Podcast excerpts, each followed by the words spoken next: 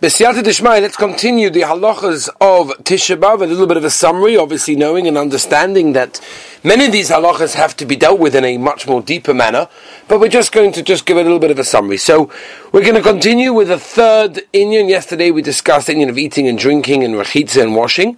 Today we're moving on to number one, uh, number three kind of, sicha, which is anointing. That means you cannot anoint yourself on Tisha B'Av itself, Shulchan Aruch Tov Kuf Nun Dalet Siv Tezvov. Uh, that means you cannot rub, dab, or even smear onto your body any cream, or any ointment, or gel, or body oil, or anything to that. That includes makeup, perfume, and lipstick.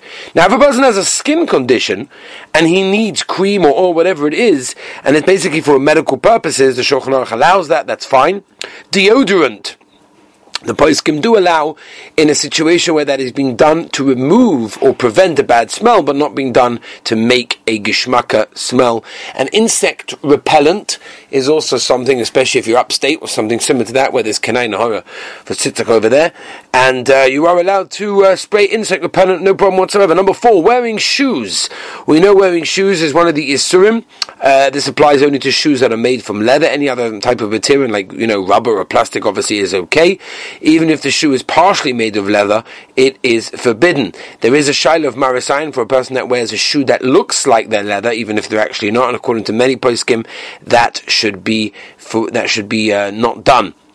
Now, lemais, if a person needs to wear leather shoes, should ask a rov. Sometimes it happens for a medical condition; he needs to do so. So there is a heta for that over there.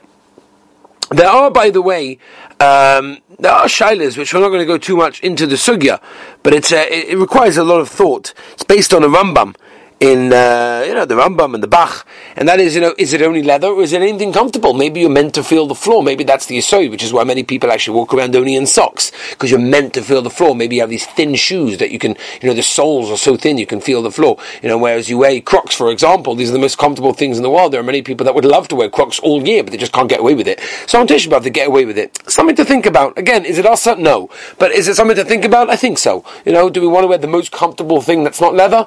Again, the minig is definitely to be makel, but something just to think about. Children that have reached the age of chenach, which is chenach for chorban abayas, which you know could be depending on the child, you know seven, eight, something similar to that, should not be wearing the shoe leather shoes. And the meaning generally is in Klali so that all children don't wear leather shoes. Learning Torah, interesting. Why can't we learn Torah? So the main reason why we cannot to, cannot learn Torah, Shulchan Aruch brings the Aruch Shulchan clearly brings it out, and that is because Torah makes you happy and therefore it's mesamech, it gives you geschmack.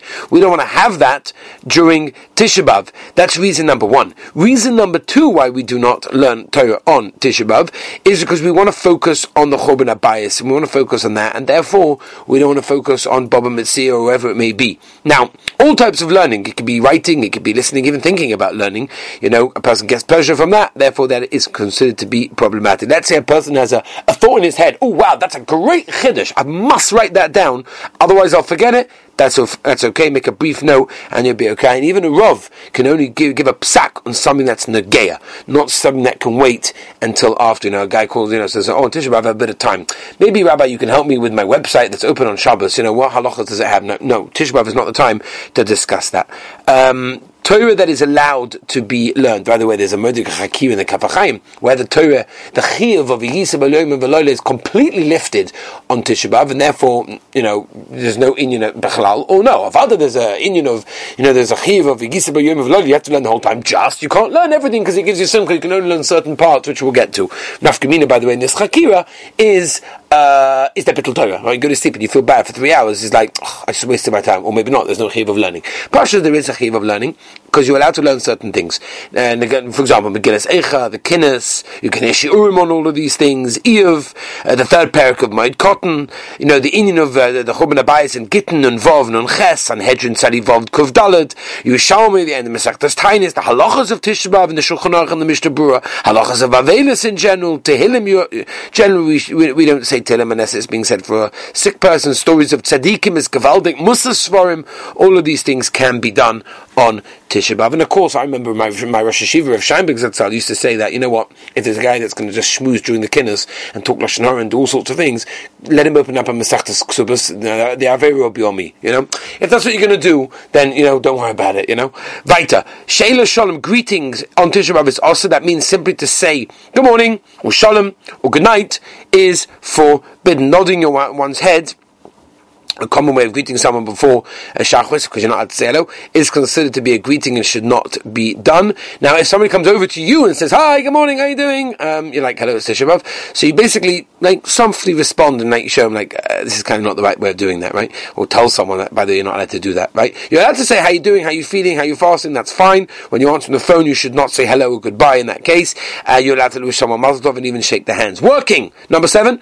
Most people have the minig. Most places in the world have a minig. We don't work on Tisha until after Chatzos, and again the reason is because we want Messiah Das from the Avelis, and there are many out there Yerushalayim that don't work the ganze Tug the whole day. Doesn't make a difference what type of work it is. It even require includes sweeping and cleaning the floor, making the beds. All of this should only really be done after Chatzos. A guy can do all of these things for a yid with, um, throughout the whole of Tisha B'av. That's no problem whatsoever. And obviously, if a person's going to have a real hefsid moment, then there is a mokum to be made. Sitting on a chair, number eight, you can't sit on a regular chair until after Chatzais on Tisha B'av afternoon. It includes benches and, and things like that. Obviously, a sick person, a weak person, a pregnant person, a feeding woman, all these things, they can sit on a regular chair. And if you're traveling on a bus or a car, then obviously, you know, you've got nothing to do about it, and therefore there's no problem whatsoever in that case. That person should not send presents on Tisha B'av, taking walks for pleasure. Should also not be done or doing any activities, um, you know, that, that diverts your mind from the Inyan of Tisha B'av should generally be avoided in that case. And again, the idea of these halachos is to try to get us into the mood a little bit, try to understand that we're missing something. It's like the world without, it's like a wedding without a color. Can you imagine? You have the chosin there, you have all the guests, the photographer, the smorgasbord, it's all gavaldic, but you might say missing the color. Nishkin chasana doesn't work. It's the same thing over here. There's no chasana without a color, there's no world without a base of Mikdash. We need the shchina, we need gila shchina, we need the Rabbanu Shalom, you know, to be known in the whole world. Uh, Kiddushem Shamayim. Yes, all of the tsaros also will stop as well, but that's not the ikka. The ikka is that there'll be the Shalom's presence felt in the whole world. It's something very, very important. Maybe you know, maybe at some point during Tisha B'Av, close your eyes during the kinna, stop for a moment, saying some of the words that you don't understand, and just stop for a moment and just say, and just think, Rabbi Shalom, can you imagine what the world would be like? We need Mashiach, we need the Beis Hamikdash, we need Gilar Shechina. Look at the Tzoras, look what Kali Sol is holding, you know, the Emunah, Betochen, everything's going downhill. We need help, and we need the Beis Hamikdash. And stop for a few minutes to think about it. You have no idea how powerful that can be. You have no idea what you can accomplish in Shemaim when the Rabbi Shalom sees his children who are looking out to him and saying, ah, he wants me to come back. He wants me to take them out the Golas. He wants me to bring the Gila Shechina and the Avodah and the Kahanim and the Beis Hamikdash v'chule v'chule. Let's take that opportunity. Tisha B'av is a day. We, we really should do this every day for the whole year, and that's the Loch and Shulchan Aruch, the beginning of Orach Chaim. But unfortunately, we don't. We're not holding there. But once a year, maybe we didn't during the three weeks. Maybe we didn't even during the nine days. But on Tisha B'av itself, spend a few moments thinking about this Inyan. Be'ez Hashem, I wish everyone a, a good a easy, meaningful fast, and Be'ez Hashem, we should all be greeting here together in Yerushalayim, Iraq